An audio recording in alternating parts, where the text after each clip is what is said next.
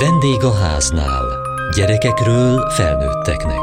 A Kossuth Rádió családi magazinja.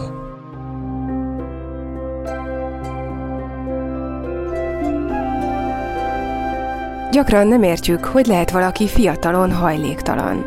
Miért nem tud látszólag életerősen a saját lábára állni? Egy fővárosi civil szervezet küldetése azok mellé állni, akik mögött nincs támogató család. Valamilyen függőségbe kapaszkodnak és sehol sem találják a helyüket. A 25 éves Diótörés Alapítványnál jártunk. Itt szoktuk a csoportfoglalkozásokat tartani szerdánként. A csoportfoglalkozásnak a terméből nyílik egy másik szoba, ott kézműves foglalkozásokat szoktunk tartani. Csákvár Janett, képzésben lévő szociális munkás. Szőni, festeni, agyagozni szoktunk a fiatalokkal. Látok itt társasokat Igen, is. Ha olyan csoportot tartunk, akkor társasozni szoktunk. Látok itt ruhákat, méret szerint csoportosítva kabátokat is, erre is szükség van. Igen, ezt a gondozásba beépítve adjuk a fiataloknak. Ezt mind adományból kaptuk mi is, plusz szolgáltatásunk az, hogyha a fiatalnak szüksége van ruhamosási lehetőségre, azt tudjuk neki biztosítani. Van egy mosógép. Van egy mosógépünk is, igen. Van egy kisebb szobánk, hogyha több fiatalunk van egy időben, akkor itt is veszünk fel első interjút. Ez egy ilyen beszélgetős szoba. Igen, továbbá itt szoktunk önéletrajzot csinálni, vagy álláskeresésben segíteni a fiataloknak. Itt van egy nagy könyvespolc. Most már annyira nem, de még a pandémia alatt, akkor, amikor ruhákat osztottunk, akkor könyveket is osztottunk. Itt meg egy kis konyhánk van, kávét, tehát készítünk, ezen mindig szoktuk kínálni, akik megérkeznek, főleg téli időben egy meleg tea mindenkinek jól esik. Az elsődleges célja az alapítványnak az, hogy az állami gondozásból kikerült hajléktalan és sok esetben függő fiataloknak segítséget nyújtson. Itt vagyunk Budapesten a Robert Károly körúton. Itt ezen a helyszínen, amiről azt mondják, hogy ez egy alacsony küszöbű szolgáltatás, vagyis nincs feltételhez kötve, hogy milyen állapotban kijöhet ide. Itt miben tudnak segíteni? Egyedi Anka, a szolgálat vezetője. Az utcáról bárki, aki bekopog nyitvatartási időben, azt beengedjük, ha még nem találkoztunk vele, akkor megkérdezzük, hogy mi áradban vagy miben tudunk segíteni, és hogyha ő maga azt mondja, hogy szeretne valamit tenni saját magáért, és előrelépni valamilyen módon iratokat intézni, vagy munkát keresni, önéletrajzot írni, akkor leülünk vele első körben egy első interjúra, és ha mi tudunk segíteni, akkor mi haladunk vele, ameddig tudunk, meg ahogy tudunk, ha pedig azt gondoljuk, hogy máshol tud számára megfelelő segítséget kérni, akkor elirányítjuk a, a megfelelő helyre. Ezen túl itt csoportfoglalkozásokat tartunk szerdánként, mire bárki jöhet. A csoportfoglalkozáson mi történik? Minden héten más témánk van. Egy ilyen önismereti csoport tulajdonképpen ez. Ebből nőtt ki az alapítvány. Tehát még nem volt alapítvány, amikor már csoportoztunk. Csépányi Gabriella az alapítvány vezetője. Amikor azt mondtuk, hogy ezeknek a fiataloknak kell egy hely, ami fix az életükben, mert semmi sem fix. Az, hogy szerdán csoport öttől, azt minden valaha diótöréses fiatal, aki ma már esetleg nem fiatal, azt tudják, hogy ha szerda, akkor 5 órakor csoport, ide bárki bármikor jöhet. Régebben ez azért volt nagyon fontos, mert itt enni kaptak, meleg volt, jó szót kaptak, ami nem volt 25 évvel ezelőtt, amikor az utcán nagyon-nagyon vad történetek voltak. Ma már ez finomodott, tehát ma már nem enni járnak ide a fiatalok, ennek ellenére mindig van a csoporton étel, és nekünk ez egy eszköz arra, hogy közben megkérdezzük, hogy hogy vagy, mikor láttunk legutoljára azóta, mi történt veled. Tehát az itt dolgozó szakemberek ezeket a látszólag egyszerű kis történeteket, hogy eszünk, hogy megbeszéljük a csoporttémát, utána játszunk, megkérdezzük, hogy hogy vagy. Arra használjuk föl, hogy nyitunk egy kaput velük, hogy tovább lehessen lépni, és azt lehessen mondani, hogy úgy örülök, hogy látlak, holnap nem tudnál visszajönni, és akkor egy kicsit nem csoportkeretek között, hanem négy szem közt tudnánk beszélni. Tehát nekünk ez egy eszköz azért, hogy azokat az igazi problémákat, amik miatt ők még mindig ide járnak, és nem mondjuk egy munkahelyen a te a délutánon vesznek részt, azokat közösen utána négy szem közt és egyéni esetmunkában föl tudjuk dolgozni velük. Gondolom, hogy inkább a késő délutáni esti órák a forgalmasabbak. Változó, direkt úgy van megoldva nálunk, hogy minden időszakba tudjanak érkezni. Ezen kívül meg telefonos ügyfélszolgálaton keresztül reggel 8-tól este 8-ig el lehet minket érni. A honlapon is rajta van www.diotörés.hu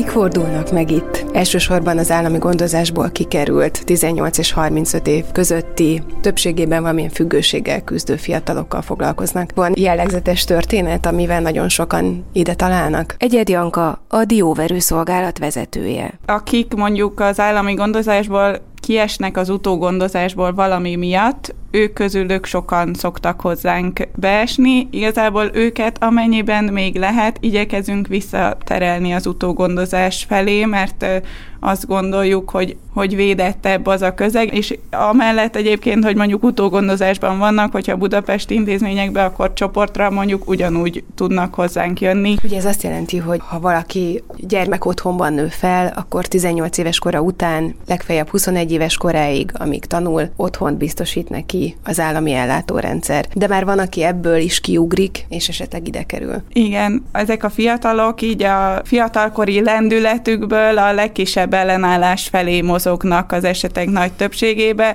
El kell mondani azt is, hogy sokszor egyébként a drogkereskedelem vagy a prostitúció is egy olyan kecsegtető karrierút, ami rövid távon jobbnak tűnik, mint az, hogy itt az elvárásoknak megfelelni és teljesíteni, mikor a nagy vágyás az, hogy szabadon azt csinálhassanak, amit akarnak, mert végre nagykorúak, mint amikor az ember az egyetemre kerül és kiszabadul otthonról, csak sajnos ezeknek a fiataloknak ez az élethelyzetükből adódóan nem engedtetik meg, mert nincs olyan háttér mögöttük. Régebben nagyon egyszerű volt a történet, voltak a szipusok, velük mi dolgoztunk, és volt az összes többi. Csépányi Gabriella az alapítvány vezetője. A heroinisták, a marihuánat használók, a különböző pszichiátriai gyógyszerekhez hozzáférő uri gyerekek, na ők nem voltak a mi ügyfeleink. Aztán változott a kín, bejöttek ezek a designer drogok, gyakorlatilag nincs olyan fiatal, akit nem kísért meg a drog.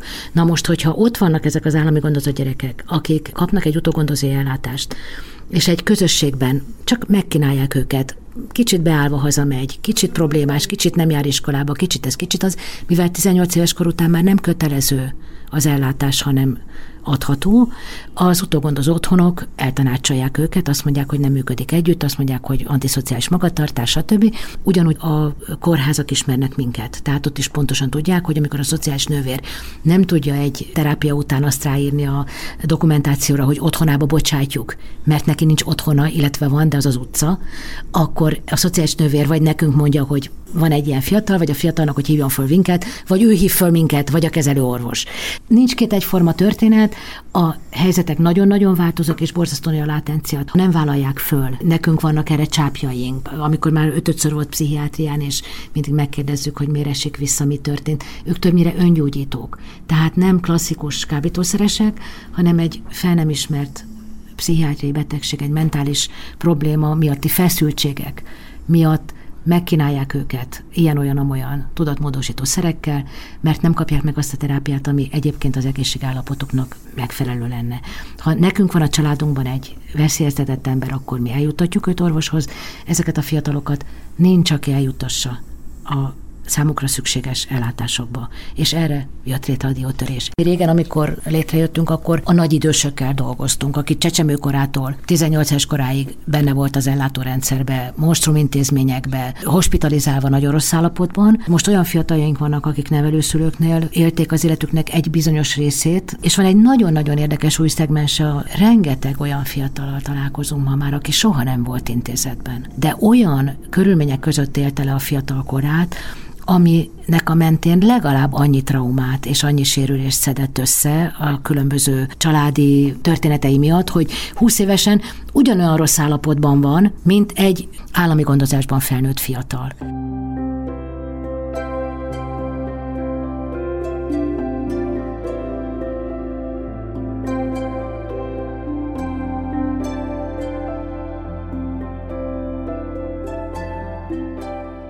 A legelső hely, ahova akár egy utcán élő drogos fiatal is betérhet, az ez itt a Robert Károly körúton a, a Dióverő szolgálatnak hívott intézmény. Innen akár tovább is lehet kerülni. A 18. kerületbe egy átmeneti otthonba, aminek pedig Dióhéj otthon a neve. 16-an férnek el ebbe az otthonba. Kik kerülhetnek ide, és mennyi ideig lehetnek itt? Team döntés alapján kerülnek be a fiatalok a Dióhéj otthonba, illetve egyéni elbírálás esetén is. Tino Krisztina, a Dióhéj otthon szakmai vezetője. Mindenképpen ez egy önellátó intézmény, tehát a fiatalnak szüksége van egy bejelentett munkahelyre, hogy fent tudja tartani magát. Fizetnie kell ezért nem, a szállásért? Nem. Amikor megalakult az alapítvány, akkor már elmondtuk, hogy mi nem fogunk térítési díjat kérni, hanem előtakarékosságot kérünk a fiataltól, ha netán tőlünk elmegy, akkor legyen pénze. Hogyha valakinek sikerül bekerülni a dióé otthonba, akkor mennyi ideig maradhatott? Kettő plusz egy év, de ez meghosszabbítható, vagy újra kezdhető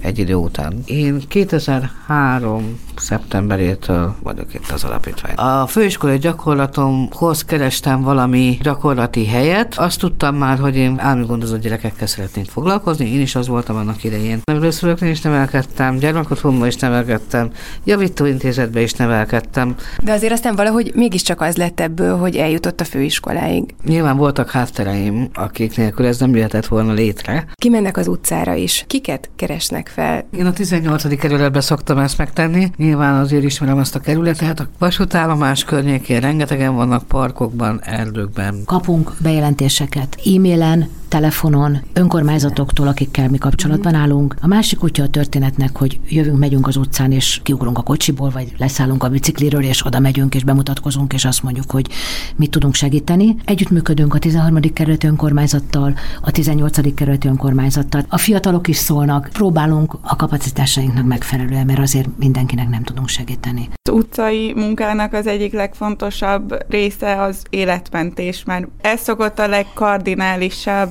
lenni, hogy a legtöbb esetben azért nem tudunk abban segíteni, hogy hogy ők visszaintegrálódjanak a társadalomba, de abba, hogy életben maradjanak, hogy például amikor hideg van, akkor ugye kifejezetten fontos, hogy bemenjenek szállóra, illetve ugye téli időszakban sokszor előfordul, hogy, hogy valaki nem megy be, és akkor, akkor a reggeli órákban lehet megtalálni félig megfagyva vagy kihűlve az utcán. Van egy rehabilitációs otthonunk is a Somogy megyei Lullán. Ott hányan vannak, és miben tudnak segíteni? Ez egy tartós bentlakásos ö, szociális intézmény, 23 férőhelyel, amiből 14 férőhelyet az OEP finanszíroz, ami azt jelenti, hogy egészségügyi indikáció is kell hozzá, hogy valaki oda bekerüljön folyamatos orvosi ellátás, terápiás szolgáltatások, teljes körű ellátás, tehát reggel, ebéd, vacsora, ami nem azt jelenti, hogy nem kell maguknak valamit azért tenni magukért, meg nem járhatnak ki fejlesztő foglalkozásra, a környékbeli munkalehetőségekbe. Ezen kívül van mellette egy támogatott lakhatásként működő házunk a szomszéd faluban, ahova a még jobb állapotban lévő fiataljainkat tudjuk kiköltöztetni, ott már nincsen személyzet, nincsen ellátás, csak velük dolgozó szakemberek vannak, és az elsőként lakhatás projektünknek egy harmadik intézménye is oda tartozik, bent Tabon bérelünk egy házat egy magánszemélytől, és oda az elsőként lakhatás projektnek azok a ügyfelei kerülnek, a akikről az intézmény vezető és az ottani stáb úgy dönt, hogy alkalmasak arra támogatott rehabilitációs programra, amit az elsőként lakhatás biztosít a számukra. A rehabilitációs otthont azt hogy kell elképzelni? Mert a legtöbben talán úgy képzelik el, hogy a drogos fiatalt oda küldik, aki visszajön úgy, hogy teljesen tiszta, gyógyult lett. Igen, ezt sokan így képzelik. Ehhez képest a mi szomszédaink úgy tudják, hogy ott van a igazgató úr, azzal a sok szegény gyerekkel, még kerítésünk sincs, nem hogy zárt ajtó, de még kerítésünk sincsen, egy tanyabukorban vagyunk, mert mi azt mondjuk, hogy mi helyettük nem tudunk meggyógyulni. Tehát az önkéntesség az első és a legfontosabb vezetőerő nálunk, bármikor elmehet a fiatal, az egy másik kérdés, hogy aztán mivel nem száll oda, nem kibe járnak, hanem ha elment, akkor tudomásul veszük, és bizony-bizony akkor már nem nagyon jöhet vissza. A rehabilitációt pedig úgy kell elképzelni, hogy nincs két egyforma eset, tehát mi nem a klasszikus terápiás intézmények módjára működünk, nekünk nincs egyfajta bejáratot, mint a Minnesota, a 9 lépés, a 12 lépés. A terápiás programok, mi nálunk minden egyes fiatalnak külön-külön gondozási terve van. Egy különlegessége van ennek az intézménynek, ami nálunk minden intézményünkre nekünk evidens volt. Mi koedukált intézményeket tartunk fönn. Ez nem nagyon jellemző. Az, hogy egyik szobában fiúszoba van, és a másik szobában meg lányszoba, és egyébként együtt élnek. Ez nem nagyon tudom, hogy rajtunk kívül másokra jellemző. Mi történik az ambulancián? Van az alapítványnak egy diókert ambulanciája is. Ez klasszikus pszichiátriai orvosi ellátás? Bárhonnan az országból azok az állami gondozott fiatalok, akiknek nincsen rendben a tajszámuk, nincsen lakcímük, nincsen területi ellátásuk, vagy egyáltalán azon a környéken nincsen ellátás, mert van Magyarországon olyan település, ahol 100 kilométerrel van a legközelebbi pszichiáter, akihez el tudsz menni. Tehát nem tudnak eljutni, nem tudnak bekerülni az ellátásba, nem csak szakképzett pszichiáter, addiktológus dolgozik velük, hanem előkészítik a szociális munkás azokat a plusz dolgokat, hogy hogy ő már alkalmas legyen arra, hogy leüljön a doktor úrral vagy a doktornővel az ártajtók mögött, és beszélgessen a problémáiról, ami nagyon-nagyon fontos, hogy mi olyan pszichiáterekkel dolgozunk, akik ismerik ezt a szubkultúrát, nem félnek tőlük, ismerik azt a tolvajnyelvet, amit ezek a fiatalok beszélnek, ismerik magát a, a kialakulását, ismerik a nagy intézmények hospitalizált, veszélyeztető közegét, és tudják, hogy ott milyen traumákat szednek össze ezek a fiatalok, akik hozzájuk kerülhetnek, célzottan tudnak velük foglalkozni, ismerik a prostitúciót, ismerik a drog világát, ismerik ennek a, az egésznek a, azt a behúzó közegét, ami, amiben a mi fiataink léteznek. És a fiatal érti, hogy érti a doktor úr, amit ő mond, vagy a doktornő, és akkor innentől tudunk indulni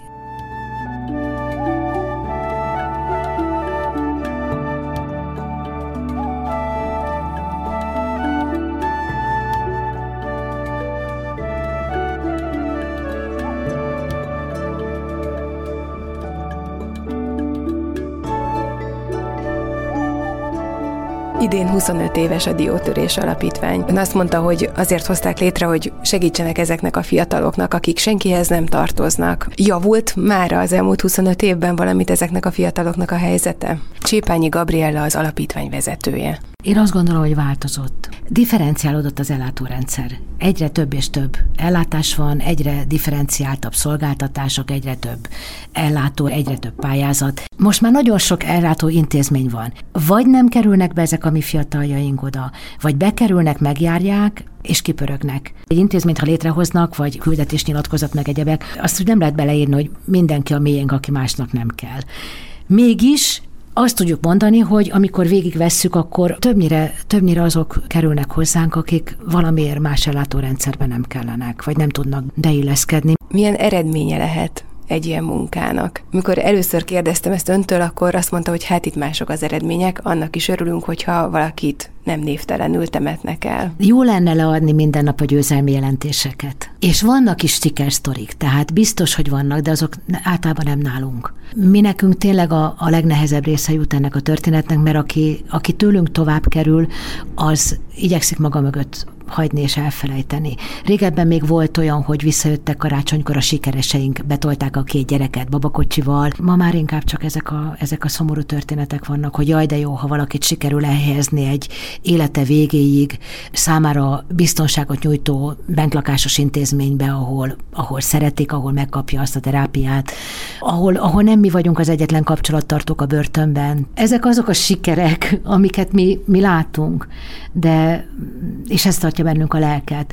Ezek, ezek a mi kis sikereink, amikor az a csecsemő mondjuk nem kerül állami gondozásba, aki, ami egyik gyerekünknek a gyereke. A diótörés intézményeibe nehéz bekerülni? Bólogatnak mindannyian. Mi állami gondozást végző intézmények tömkelegével állunk kapcsolatban. Egy kedves kollega mondta régen, hogy hozzánk olyan nehéz bekerülni, mint a szorbonra. És én akkor azt hozzátettem, hogy kikerülni is olyan nehéz tőlünk, mint a szorbonról. Tehát ha mi egyszer valakit bekaptunk, úgymond, és utána megcsúszik, mert többnyire olyankor szoktak megcsúszni, amikor minden sikerült, minden teljesített, akkor rápihennek, akkor viszont nem engedjük el. Tehát próbálunk, ha egyik módszer nem sikerült, jön a másik, ha kidobott az ablakon, bemegyünk az ajtón, ha nem sikerült a pszichiáterrel, akkor jön az önsegítő, ha nem sikerült. Tehát, hogy elengedni se nagyon engedjük el őket, ha már egyszer megismertük, de bekerül nagyon nehéz hozzánk. Miért hívják önöket diótörés alapítványnak?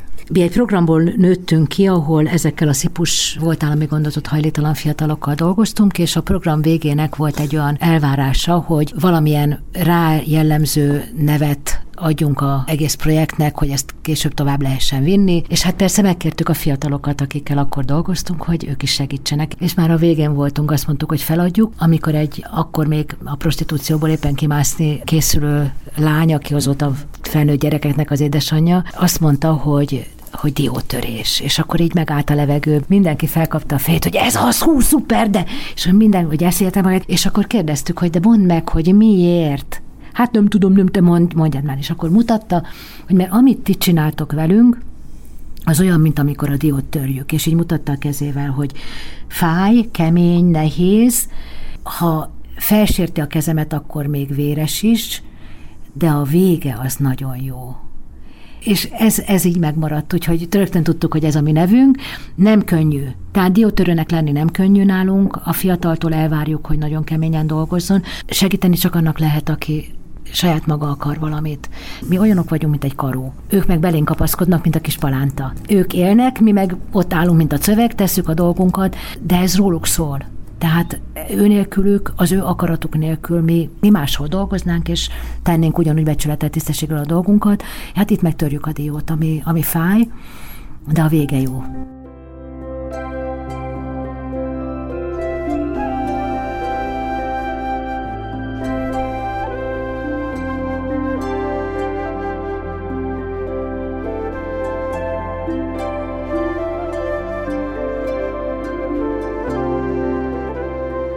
Műsorunkban a 25 éves Diótörés Alapítványt mutattuk be. Kövessék műsorunkat podcaston, vagy keressék adásainkat a mediaclip.hu internetes oldalon. Várjuk leveleiket a vendégaháznákukat mtva.hu e-mail címen. Műsorunk témáiról a Kossuth Rádió Facebook oldalán is olvashatnak.